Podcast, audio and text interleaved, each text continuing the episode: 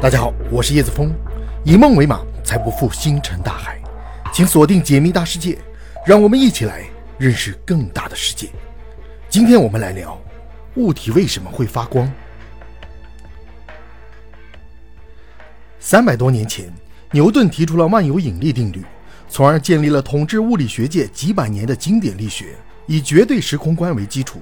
而爱因斯坦彻底颠覆了牛顿的绝对时空观，提出了全新的相对时空观，在此基础上提出了伟大的相对论。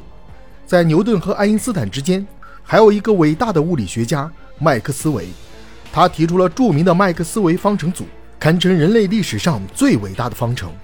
该方程组预言了电磁波的存在，同时表明光也是一种电磁波。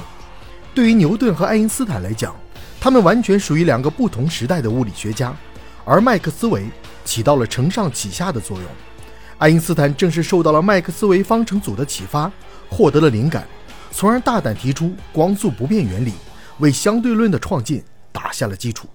所以，如果说爱因斯坦和牛顿是人类历史上最伟大的两位物理学家，那么麦克斯韦绝对有实力占据第三位。他统一了电磁学。让我们对光和电磁波有了全新的认识。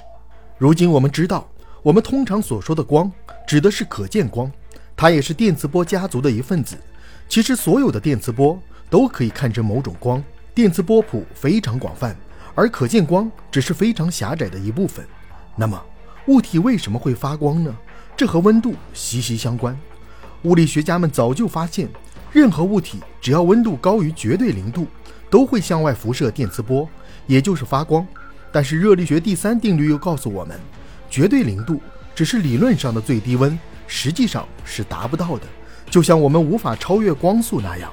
所以说，宇宙中所有物体的温度都会超过绝对零度，意味着任何物体都在发光，没有不发光的物体。只不过大部分物体发出的光并不是可见光，所以我们的肉眼是看不到的。比如说。我们人体其实一直在向外辐射电磁波，这种电磁波属于红外线，我们的肉眼无法看不到而已。如果戴上红外线眼镜，就能看到人体周围布满了红外线。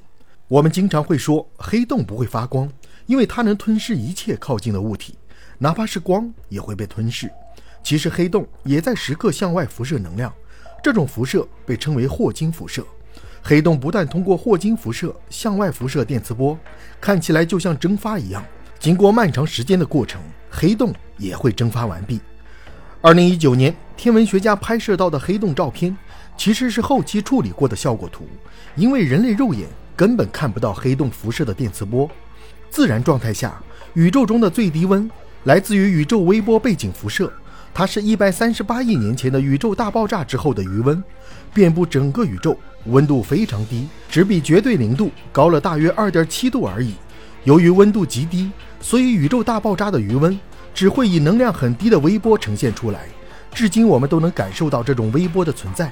小时候我们在看黑白电视，在没有信号的时候，电视经常会呈现雪花状，同时伴有滋滋的噪音，这就是宇宙微波背景辐射的影响。所以说，只要温度高于绝对零度，任何物体都会发光。而宇宙中所有的物体的温度都要高于绝对零度，所以世界上所有的物体都一刻不停地在发光。温度较低的物体辐射的光的波长较长，能量比较低，通常属于微波、无线电或者红外线。温度较高的物体辐射的光的波长很短，能量也就更大。能量低的光对人体几乎没有伤害，属于非电离辐射；能量较高的光对人体伤害较大，属于电离辐射。